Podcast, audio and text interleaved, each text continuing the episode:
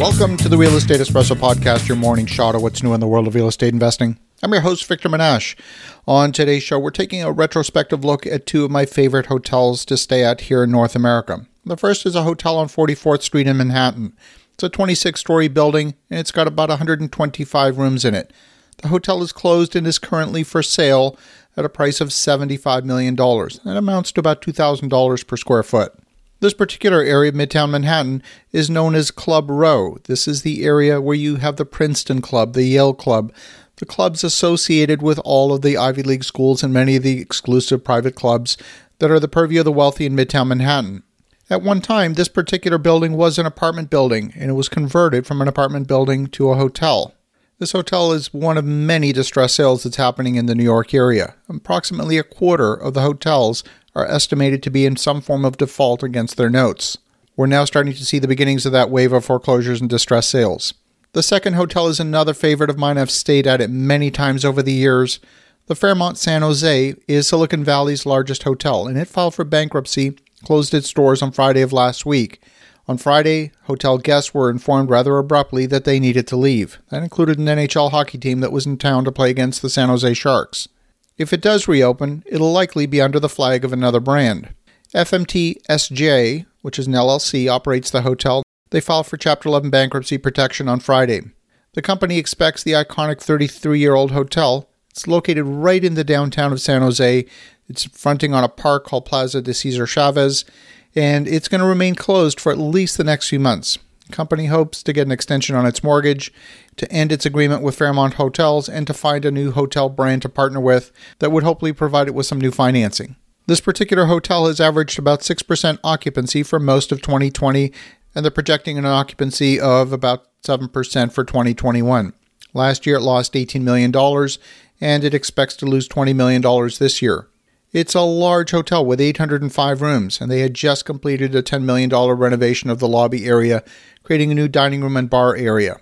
So let me tell you a little bit about the history of the hotel. The current owner, FMTSJ, is a limited liability company. They're affiliated with San Ramon based Eagle Canyon Capital. They bought the hotel for $250 million in January of 2018. They bought it from Maritz Wolff and Company. They're a real estate firm headed by Lew Wolff, one of San Jose's most influential real estate developers.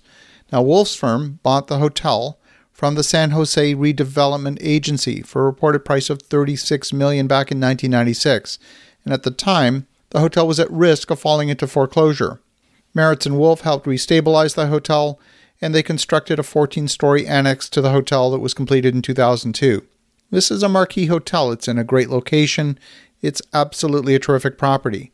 The dispute at this stage is about money. It's not a question of whether the hotel will reemerge as a going concern. Of that, there's little doubt. What's not clear is the ownership structure of the hotel. Will it be the same owner operator?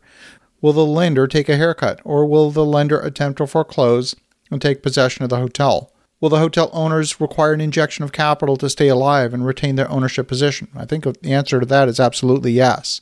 At a time when about 20% of the hotels in North America default in their mortgages, we can expect to see more surprises like this one, more surprises like the San Jose Fairmont, like the Club Quarters Hotel on 44th Street in Manhattan, and countless others. Finally, there's the story of the Casa Hotel on 45th Street in Manhattan. This 27 story building was built in 2010 with 165 rooms. The current owner paid $130 million in 2012. The hotel is distressed and they're currently asking $90 million. That comes to $545,000 per room, and they paid $787,000 per room back in 2012. This is part of the landscape of being in the hotel industry this year in 2021, and I expect the final sale price for that hotel is probably going to be below 90 million. This is just a sampling of the types of properties that are crossing my desk on a daily basis. These are now becoming more and more frequent. While we're not ready to jump in and snap up a hotel anytime soon, these types of opportunities are emerging, and at some point it will make sense to acquire the right hospitality property. So, as you think about that, pay close attention to what's happening in the distressed hotel market. Have an awesome rest of your day. Go make some great things happen. Talk to you again tomorrow.